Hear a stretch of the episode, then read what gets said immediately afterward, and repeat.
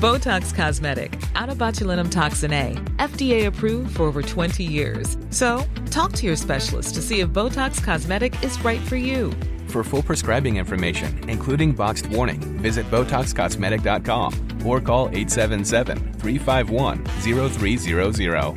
Remember to ask for Botox Cosmetic by name. To see for yourself and learn more, visit Botox Cosmetic dot com. That's Botox Cosmetic dot com. Don't you love an extra one hundred dollars in your pocket? Have a TurboTax expert file your taxes for you by March thirty-first to get one hundred dollars back instantly.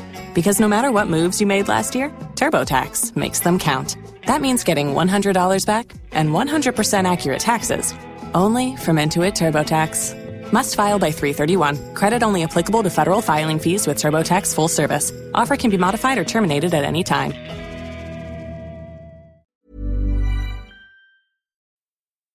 You're listening to Queers, a podcast about politics and culture with Simon Copland and Benjamin Riley.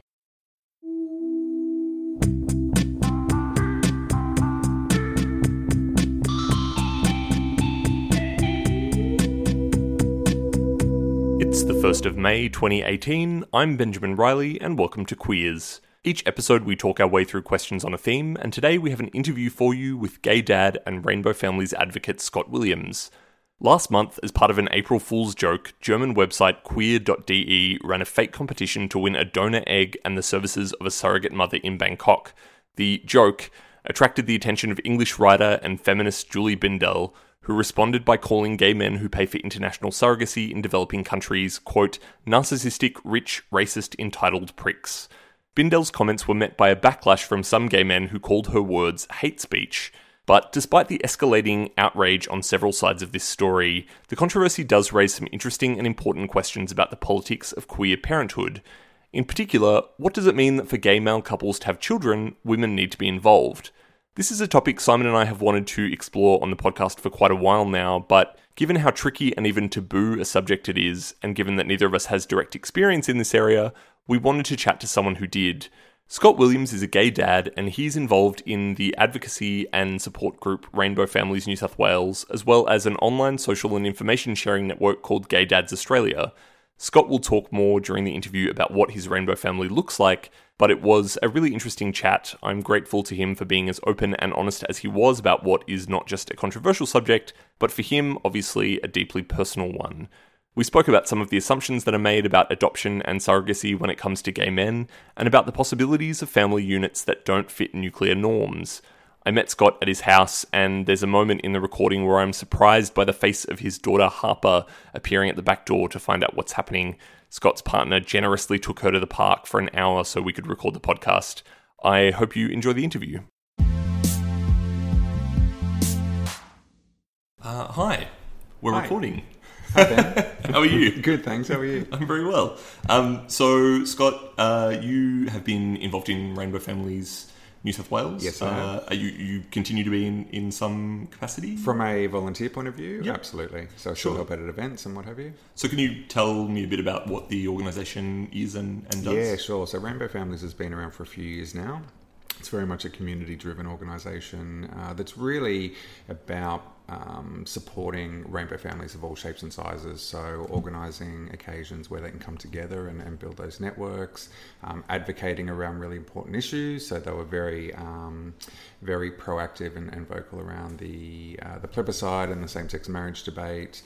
Um, they have been quite active uh, for things like the government's um, inquiry into surrogacy, which happened in twenty sixteen. Um, so really being being there to support and represent, I guess, uh, you know, the Rainbow Families community um, as and when it needs. Sure. And how did you come to be involved with them? I, at the time, uh, was before my daughter was born. Um, and I guess I was in that uh, that phase of just wanting to know as much as I could, learn as much as I could. Um, and I was approached by someone who, uh, at a time when they were looking for new uh, committee members, um, it was still very much in its early stages. Um, and they were looking for particular skill sets, one of which I had. Um, I come from a marketing background. Uh, so I joined the committee and I was with them for about a year from a, just before my daughter was born. Um, so, you know, in those very early stages of being a new parent.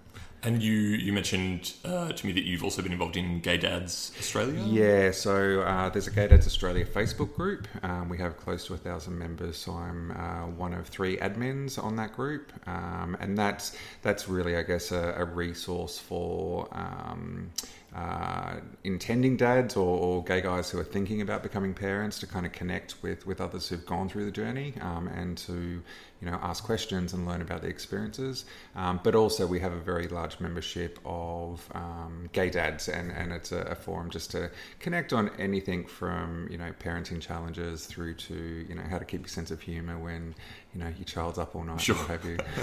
So less of a, uh, so it's not a kind of advocacy or, or lobbying. It doesn't do that stuff in the same way that Rainbow Families Not to the does. Same extent that Rainbow Families does. I mean, we certainly, um, you know, if, if there's a big issue that, that our members um, are confronted with or have strong feelings about, then then we will be a representative of that, um, but certainly not in the same kind of structured way that Rainbow Families is. Sure.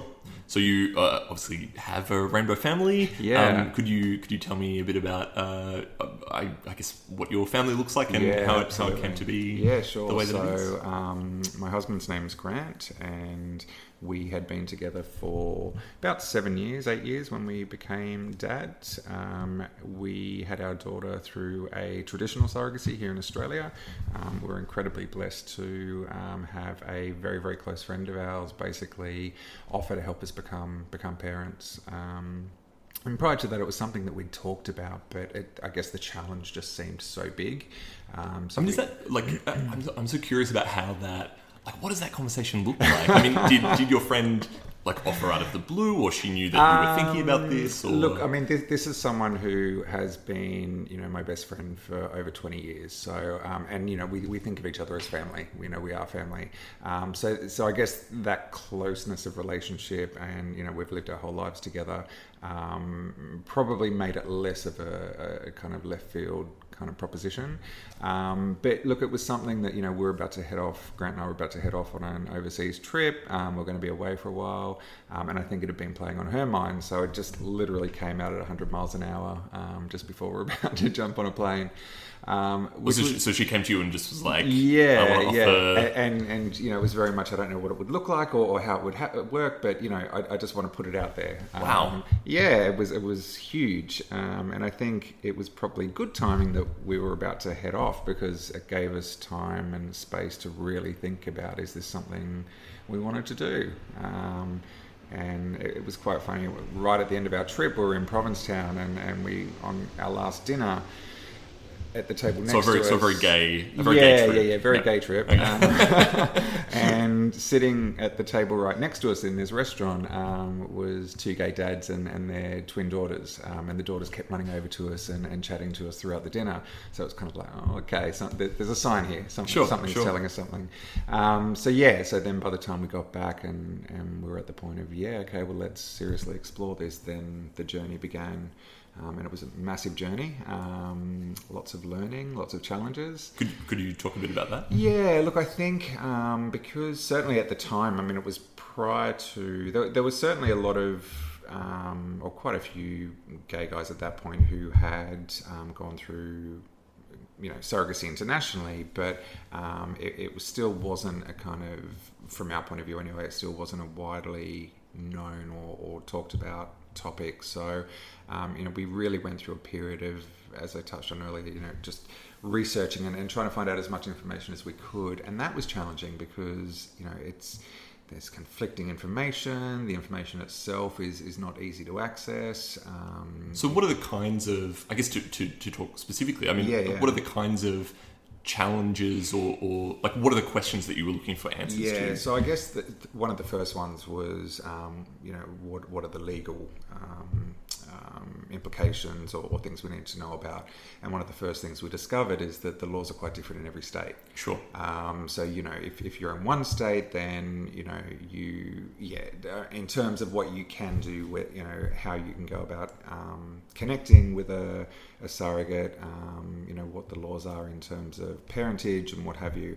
Um, so it's trying to understand that, and, and there's a uh, quite a small pool of lawyers who actually know this stuff and specialise in this stuff. Um, so I guess trying to find someone who we actually had confidence in, that, you know, they knew what they were talking sure. about and could help us navigate that side of it. Um, and that turned out to be quite a fraught process. The the person that we worked with for quite a period of time let us down quite badly. Um, so there was a big mess to clean up from a legal point of view.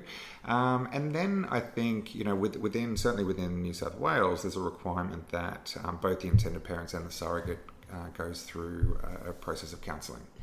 Um, and from our experience, uh, we found it was almost a case of just ticking the box sure. rather than, you know, this is a massive Um, thing to embark on, and you know you, you're going to confront um, you know personal and, and emotional and, and psychological challenges that you know you can't imagine. The counselling that we undertook didn't seem geared to actually help us navigate that. It was more geared about are, are these people of sound mind that you know that sure. you know, we, we can we can endorse that they're okay to go through this process, and then you know they don't have bad intentions. Sure. Um, so again, I think it was the fact that you know surrogacy in Australia, particularly um, traditional surrogacy, is is such a kind of small percentage of, of overall um, surrogacy situations. So what, what do you mean by traditional surrogacy? Uh, so uh, the mother of our daughter was also the egg donor. Um, so that's a traditional surrogacy. Oh, as opposed to... Ha- to having one egg donor and sure, someone sure. else carry. Yeah. Um, so that's the traditional surrogacy, and then altruistic, because in Australia it's illegal to enter into commercial surrogacy arrangements. Um, so altruistic in the sense that Um, you know, doing it because you want to help a, a family become parents and, and what have you, rather than for any kind of financial gain. Sure. So yeah, so it was quite a minefield, I guess. Um, and as I said, because it's you know not that prevalent in Australia, uh, there just doesn't seem to be the kind of support systems in place and the people with the right expertise. And I'm generalising a little bit um, to kind of help navigate some of the challenges that you come up against. So, uh, at some point, presumably, you, you felt confident with uh, the the agreement and the, yeah, the situation you'd absolutely. And I think, um, I, look, I think at the time, you know, we, and the three of us reflect on it now. So, Sasha, who's um, the mother of our daughter, um, you know, and, and Grant and I, we, we reflect on it and look back at how probably naive we were going in. Um, so I think uh, we're about what just about you know what, what the journey would entail. Um, and what it would bring up in each of us in terms of, um, you know, the, the kind of the, the emotional issues that come along. You know, it's not just, I guess any new parent has some anxiety about, am I going to be a good parent? Am I going to stuff up this child? you know, am I going to be able to cope with, you know, three a.m. feeds and what have you? But in a situation um, like surrogacy, there's a whole other, other layer of complexity. Um, it's... You know, what what happens if, um, you know, Sasha decides that actually she, she doesn't want to part with this baby she's carried for nine months and that she's given birth to? Um, what if our parents um, don't kind of support the situation or feel um, that, you know, we're, we're putting a situation on them that they're not comfortable with or, or don't fully... Um, understand. So um, it, it was just a real, I guess, emotional roller coaster for all of us. Um, and you know, I think, as I said, we, we we got through it, we navigated it, but I think there's an opportunity for better support to help people in our situation go through that journey. So, that, so there weren't in the kind of communities you were involved with around Rainbow Families New South Wales, and the, like there weren't people who had been through similar experiences? Um, we found our situation quite unique from the people we spoke with. Um, How so? Uh, in the sense that it was a traditional altruistic surrogacy in Australia with someone who was a big part of our lives. Mm-hmm. Um, we certainly, I mean, you know, if, if once you start kind of getting to know people within that um, community of Rainbow Families, there's such a kind of breadth and diversity of different family makeups. And, and so, you know, everyone's unique and everyone has their own journey. Um, but a lot of the gay dads we, we met, and, and many of whom we're, we're now good friends with, um, quite a few of them had gone through surrogacy overseas, um, so they weren't necessarily there through the whole pregnancy day in, day sure, out. Sure. Um, you know, and many of them did a, a number of trips over so that they could be a, a, as much a part of the pregnancy as, as was feasibly possible. Um, but so that's a slightly different situation. You know, they're... They're working through the process with a surrogate who they haven't known for very long. Um, so and who presumably is not going to be a big part of the kid's yeah, life going it, forward. Exactly, exactly. Um, and then and then for others, I mean, for a lot of the lesbian mums that we know, um, you know, they may have had a, you know, a donor, sometimes anonymous, sometimes not. Um, you know, there's other family makeups where there's dads who may have been in a straight relationship and, and had kids and, and, you know, now they've... Um, you know, now they're living a, a life as a gay man. Um, so I think we, we certainly didn't find any situation through that, that that really kind of mirrored our experience that we could draw from. Um, so yeah. So could you could you talk to me a bit about what your what your family looks like now? Yeah, and sure. I suppose particularly I'm interested in the the uh, relationship between uh, the three of you, you and your your partner and your daughter, and and uh, your surrogate as well. Your, yeah, your... absolutely. I mean, look, we are, as I said, we are, we are. We're, we're like a family. I mean, we, we see each other every week. Um, Harper spends a day a week with Sasha. Um, she calls her mama Sash. Um, we have a very big extended family. All three of us um, are very close to our families. So, um, you know, Harper has five sets of grandparents, um, all who kind of dote on her and, and love her. She's got, you know, countless kind of cousins and aunties and uncles. Um, so, so it's a really um, amazing family. Like there, there's so much love around Harper and support that... Um, again, sort of now reflecting, it's like, well, okay, the journey was absolutely worth it, and some of the things that perhaps we were anxious about through the process um, certainly haven't proven to be issues now. Um, you know, so yeah, we're all really close, um, and you know, it's up to Harper to kind of navigate the relationship that she'll have with each of us. Um, How old is she now? She's two and a half, going on twenty-two. Yeah, yeah.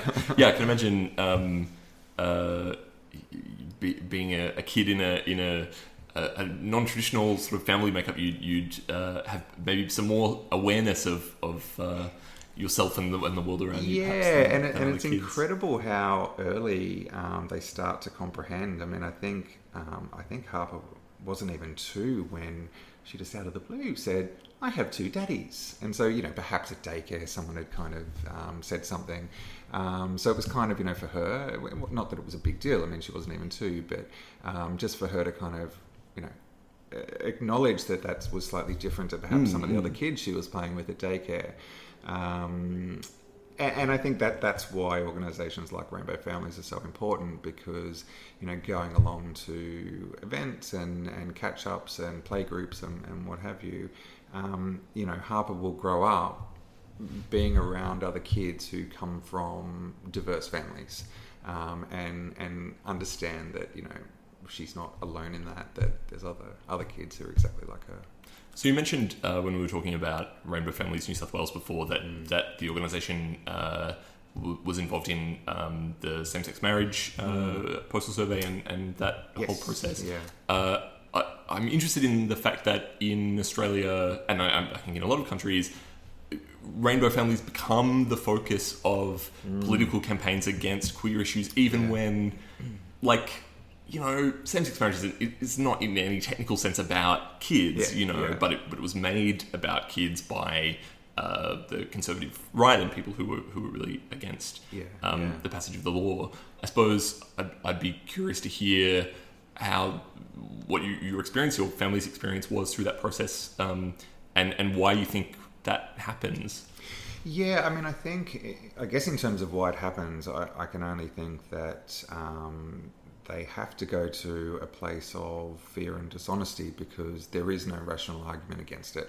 Um, so I think, you know, it, it was kind of inevitable and it was expected that they would target our families. Um, so we, from a Rainbow Families point of view, Um, you know, when there was first talk of a plebiscite, we campaigned very heavily against that. There was um, a whole bunch of us from from all over the country, actually, who went to Canberra and, and did a full day of meetings with as many politicians as we could get in front of um, to talk about our fears of what a plebiscite would bring forward and the onslaught it would um, would entail for our families. Um, and, and I think to to their credit, um, you know, we met with Bill Shorten, we met with Tani Plibersek um, and Anthony Albanese, amongst others. Um, and I do genuinely think that we played a part in them taking such a strong stance against the plebiscite. Um, I'm sure it wasn't the only reason, but um, I, I do think we, we made an impact there. Um, and, and, you know, we, we, I guess our fears were well-founded, because we saw through the postal debate some of the, the kind of horrific things that were being said um, in public and in the media, um, very much targeted our families. And I think, you know, for a lot of us who've you know, grown up being being gay, being lesbian. Head over to Hulu this March, where our new shows and movies will keep you streaming all month long. Catch the acclaimed movie All of Us Strangers, starring Paul Mescal and Andrew Scott. Stream the new Hulu original limited series We Were the Lucky Ones with Joey King and Logan Lerman. And don't forget about Grey's Anatomy. Every Grey's episode ever is now streaming on Hulu. So, what are you waiting for? Go stream something new on Hulu. Hey, I'm Ryan Reynolds. Recently, I asked Mint Mobile's legal team if big wireless companies are allowed to raise prices due to inflation. They said yes. And then when I asked if raising prices technically violates those onerous two-year contracts, they said, what the f*** are you talking about, you insane Hollywood ass f- So to recap, we're cutting the price of Mint Unlimited from thirty dollars a month to just fifteen dollars a month. Give it a try at mintmobile.com slash switch. forty-five dollars up front for three months plus taxes and fees. Promo rate for new customers for limited time. Unlimited more than forty gigabytes per month. Slows full terms at mint mobile dot com. And what have you. You know, you naturally, you build some thick skin. But these are our kids you're talking about. Yeah. Um, so seeing... Um, horrible, horrible things being said that will be on the public record forever, and knowing that as our kids get older and, and um, come to an age where they can actually comprehend and um, and read those things for themselves, it, it's incredibly hurtful. What do you think scares people about Rainbow Families? Good question. I, it, my cynical self says that the people who are incredibly against um, same-sex marriage and Rainbow Families come from a, a place of bigotry and homophobia. Um, they'll, they'll swear blind that they're not homophobes, but I, I think that's, um, you know, I think you can see through that. Um, and I don't know, particularly the very kind of far-right Christian fundamentalists, I see that as, you know, they perceive they have this exclusive club, and, and they, you know, they were born into this world where they alone have the right to... Um, you know, be a typical family and... Being that sort of, like, heteronormative, yeah, kind of nuclear absolutely. family. Absolutely, and yeah. I think seeing um, rainbow families and diverse families threatens that. It's almost like that they will lose something if that gains gain, gains momentum and comes to be seen as, as normal. Um, yeah, and I, I don't I don't think that's well-founded in, in any shape or form. Um But changing those attitudes when they're so extreme, I think, is really challenging. Do you think? I, I wondered too whether there's an element of like the the sort of you know horrible um, and and long-standing sort of associations about uh, like the idea that gay men are predators and and children are sort of vulnerable to. To yeah, that. I, I think that's definitely a part of it. Um, you know, which again is is really. Um, I think comes from a place of, of ignorance and, and and in many respects um, hatred.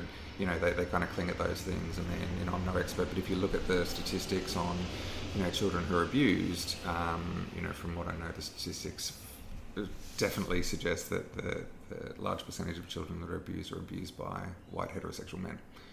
So, yeah, so it's just a it's a fabrication. It's a fabrication. Yeah, yeah, absolutely. Um, I think something something else I'm interested about interested in, in the ways that Rainbow Families play into kind of political discourse around mm. queer issues is I think there can be a bit of a flashpoint for conversations about respectability politics, that mm-hmm. there is um, this desire, I think particularly when Rainbow Families are under attack, um, to, to respond. I think this is true probably not just about Rainbow Families but around a lot of queer issues, to respond by saying, we're normal, we're just like you, mm. you know, that our families are, are no different. But, you know, I look at a, a family makeup like yours and, and it is this quite kind of unique, interesting um, situation. Yeah. Uh, do you think that we uh, should or, or can kind of lean more into the idea that, that queerness and queer families allows us more possibilities and, and new ways of making up a family and, and looking at what family means? Yeah, look, a- absolutely. Um, and, and I think that there's, I think it's really important that we celebrate the diversity and the uniqueness. Um, and I think in, in a lot of ways we do, particularly when, you know, rainbow families come together and, um, you know, Family Pride Day is coming up in May, which is part of the International Family Equality Day. Um, you know, so up at Sydney Park, you will see, uh, you know, hundreds of, of rainbow families come together to really celebrate the fact that our families are unique and diverse.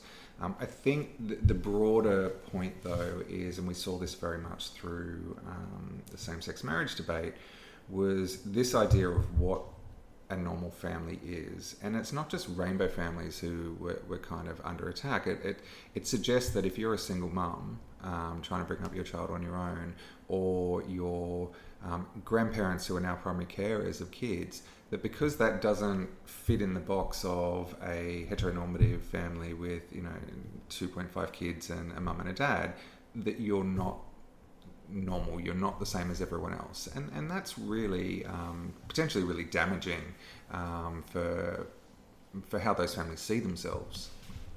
Hmm. Yeah, I, I, I agree. Mm.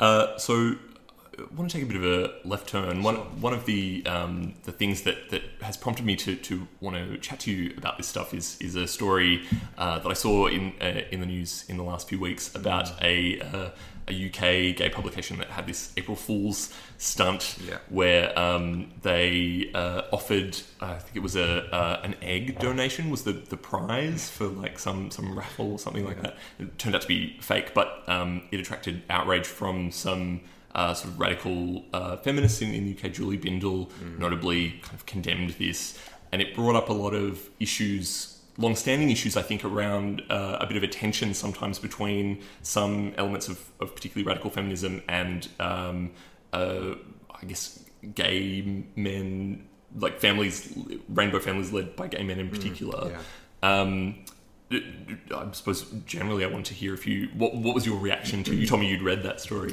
Yeah, um, look, and, and it was actually something that was posted into the Gay Dads Australia Facebook group, um, and my initial response was, um, why should we be giving this person and their hateful views any more kind of airtime than they've already got? Um, because that was my initial gut feel. But on reflection, I think um, it's important that we actually respond and stand up against those kind of really ill-informed statements. Um, I suppose we should say kind of what she she was saying, things like um, that this was uh, about the kind of commodification of, of women's bodies yeah, by yeah, by yeah. gay men and yeah. the commodification of children. And, and I think uh, I think if I remember correctly, the the the term she used, the phrase she used um, for women who, who become surrogates was, um, you know, poor, desperate women, and, and kind of insinuated that um, more often than not they were from, you know, impoverished um, and, and kind of non-white white backgrounds, which I think in itself is, is really, um, it kind of diminishes and, and disempowers, you know, the thousands of, of really strong, educated um, women who choose to be surrogates because Um, they see it as an opportunity to help another family, whether gay or straight, um, become parents and experience what they've experienced in the joy of parenthood. Um, and, and it comes very much from a place of, again, um, you know, ill-informed, it was hateful, it was, um, you know, it, it was vilification as far as I'm concerned. Um, and, and it kind of, it implied that there's this broad brushstroke of rich white gay men who are just these massive narcissists going out and, and kind of exploiting um, these poor impoverished women. And certainly from my experience, I mean, the, the gay dads that I know who, who have gone through international surrogacy, um, you know, none of them are particularly wealthy. They're, they've, you know, had this real Um, desire, um, deep-seated desire to become parents, and, and you know, sacrificed a lot along the way. Um, and all the experiences that I've heard of um, have been really well regulated, and the support structures for the surrogate have been in place. Look, I think it's inevitable that, you know, there's people in our world who, when there's money to be made, will will look to kind of do unethical things, and people get exploited. Um, that's not exclusive to surrogacy. That happens sure. across a whole range of things. Um, so I think, you know, it comes back to the question of, um, do we have the right support structures? Do we have the right regulations in place to enable parents um, or, you know, people to become parents um, and minimise or, or eliminate that chance of exploitation. And so, that, I mean, like obviously there are these situations are very diverse, and and, yeah. and people have very different experiences. Mm.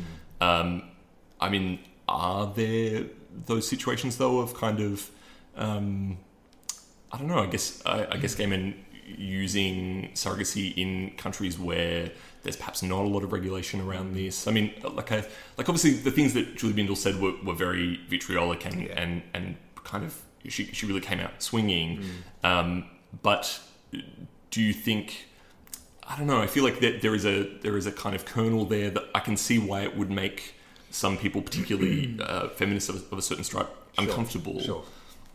Look, look, potentially, and I think perhaps, um, you know, in, in the past, you know, when there was a lot of surrogacy in places like um, India, um, that perhaps didn't have the same level of regulation, then there, there, look, there may well, it was probably likely that there were situations that, um, you know, weren't ideal, and, and there was probably people, women who were... Um, Di- didn't necessarily have the kind of the power or the what have you to make their own choices in those situations. Um, that said, you know, the majority of surrogacy situations now are through places like Canada and the U S, which are heavily regulated. Um, and I, I think the other surprising thing for me is that um, those statements chose to single out gay men um, only. As as people who were, were kind of going down this path, the reality is that there's a lot of heterosexual couples who, um, you know, for reasons of infertility and, and having explored and exhausted all other options, choose to go down the path of surrogacy. Um, so again, to come, to come back and, and just single out gay men and make very broad kind of statements about the type of gay men who are, um, you know, going down the surrogacy path, again, I think is coming from a place of, of kind of bigotry and, and um, hatred rather than any really informed um, viewpoint. Do you think... Uh, I'm trying to think of ways to like ask these questions mm. that aren't just like really horrific. You know? But I, I, I'm I'm interested in this this idea... Her, her accusations about kind of commodi- the commodification mm. of of of, uh, of children in, sure. in particular. Um, I mean, do you think that... Uh, there, I mean, there is clearly this very strong desire among among many, like well, people just mm. generally to, to to have children. Mm. Do you think that in conversations about how that might happen, um, children can be become a bit of a commodity? I, I think that's that's quite a. Um, I think that that's a bit of a kind of. Blunt assessment. I think, you know, the intentions for um, certainly all the um, gay parents that I know, the intentions going in is very much coming from a deep-seated place of of wanting to be able to to kind of share their love, give love, raise a child, and and all the kind of amazing things that goes with that. Um, I think if you're in a situation where the the powers that be are, tr- are falling behind and not keeping pace with um, the kind of public mood and the requirement, then it's it's understandable that um, those kind of regulations and checks and balances may not be in place. I mean, certainly in the, um, the government surrogacy inquiry in twenty sixteen, you know, we advocated quite strongly that there should be um, a compensated surrogacy framework in Australia, which is not about profit. It's not about... Um, you know, uh, women who otherwise wouldn't deciding to become surrogates because they want to m- make a quick buck. It's about creating the right kind of framework to allow um, people who, or, you know, women who do want to offer that opportunity um, to a family who otherwise couldn't have children, um, the opportunity to do that, but be compensated at the same time. Sure, because presumably um, it's, I mean, it's quite an undertaking. Absolutely, yeah. yeah. And, carrying a baby to term. Yeah, like, completely. And and the, the um, current requirements around what um, expenses a surrogate can be reimbursed for in Australia is, is quite narrow. Um, and through the whole process, I mean, even you know, even in Australia going through a um, altruistic surrogacy, you know, it, it's it's an expensive exercise through through the whole process. Um, there's counsellors making money, there's lawyers making money and what have you. Um, it just seems a little bit um, out of kilter that, you know, th- there's not an opportunity to, you know, kind of more accurately or, or um, better compensate the surrogate for giving up nine months of her life um, to help kind of make this a reality. Do you think that we should be, um, I, I guess, I guess queer, um, maybe society broadly, but but you know, queers specifically should be uh, critical of, of this sort of desire to have children? Should should we be reflecting on on whether um, it's obviously something a lot of people really want, but uh, is it something that we should, you know, ask sometimes whether whether that's something that's that's always worth going to, to great lengths to to do?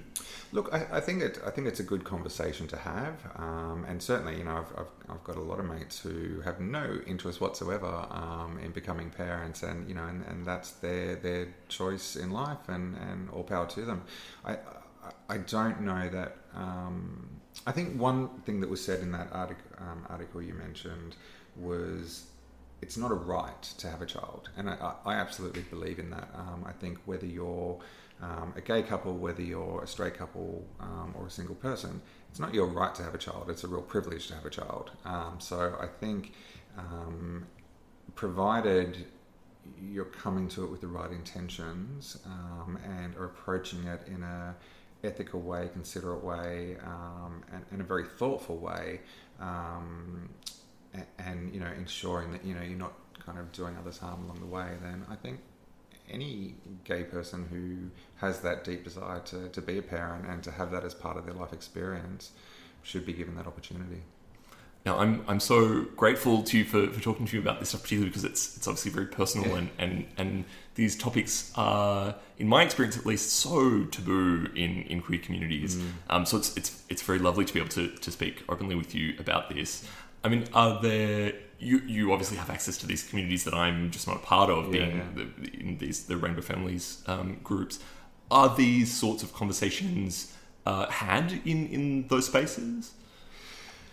Um, look, I, I think once you once you're kind of immersed in in that community, um, the large proportion of people who are engaged in that community are already have, have already become parents. Mm-hmm. Um, so you know the conversation then is largely about um, you know is your child eating? Are they, you know, imagine are they practical things take yeah, uh, take um, and, and also um, focus largely on some of the you know the challenges that Rainbow Families continue to face. Um, you know whether it's government forms who still ask you to fill out a, a mum and a dad box rather than you know parent one, parent two. Um, Uh, you know, I think there is certainly um, there's certainly consideration given to the fact that um, you know the path that we have taken as Rainbow Families, as gay parents, um, is becoming more visible. Um, there's more people doing it, but it's still you know certainly still a small percentage of, of the total gay population. Um, and, and I think everyone that I've come across um, is just really thankful and appreciative of the opportunity they've been given to, you know, to have a family and, and everything that that entails. Um, but certainly, you know, I think back to the earlier point around, um, you know, some of the, I guess, moral and ethical questions. Um, I, I think everyone is very conscious of the fact that whatever path someone goes down to become a parent, it has to be done with the right intentions. It has to be done with a view of um, ensuring the well-being um, of everyone involved, um, and you know, basically putting the child front and center with every decision that's made. Um, at the end of the day, I don't think there's a single gay dad out there who's gone through international surrogacy who Um, would want to be in a situation where they can't very openly tell their child about how they came into the world, um, who carried them, um, who donated the egg, um, and you know I've got I've got friends who've created books telling that story in in you know in, in obviously in a child's language, um, but that's from my experience that's the intent and the approach from all the gay dads I know of wanting to to be proud and and, and open with their children around the journey they went on for the, for their child to come into the world. Thank you so, so much, Scott, for your uh, generosity of, of time and, and just, you know, again, given the uh, sensitivity of this subject matter, how um, how open you've been. It's, uh, it's really great. Great. Thanks, Ben. Thanks. Ben here again. I hope you enjoyed the interview. We'll be back in a couple of weeks with a regular episode of Queers, but in the meantime, if you'd like to get in touch, you can do so via email at queerspodcast at gmail dot com, or we're on Facebook and Twitter at Queers Podcast. I'm on Twitter at Ben C. Riley, and Simon is at Simon Copland on Twitter and at Simon Copland Writer on Facebook. Finally, if you're enjoying Queers, tell a friend. Word of mouth is the best way we have to find new listeners. Thanks, as always, for listening.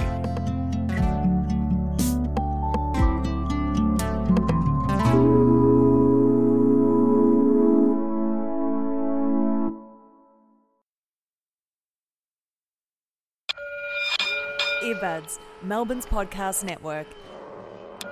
earbuds network dot com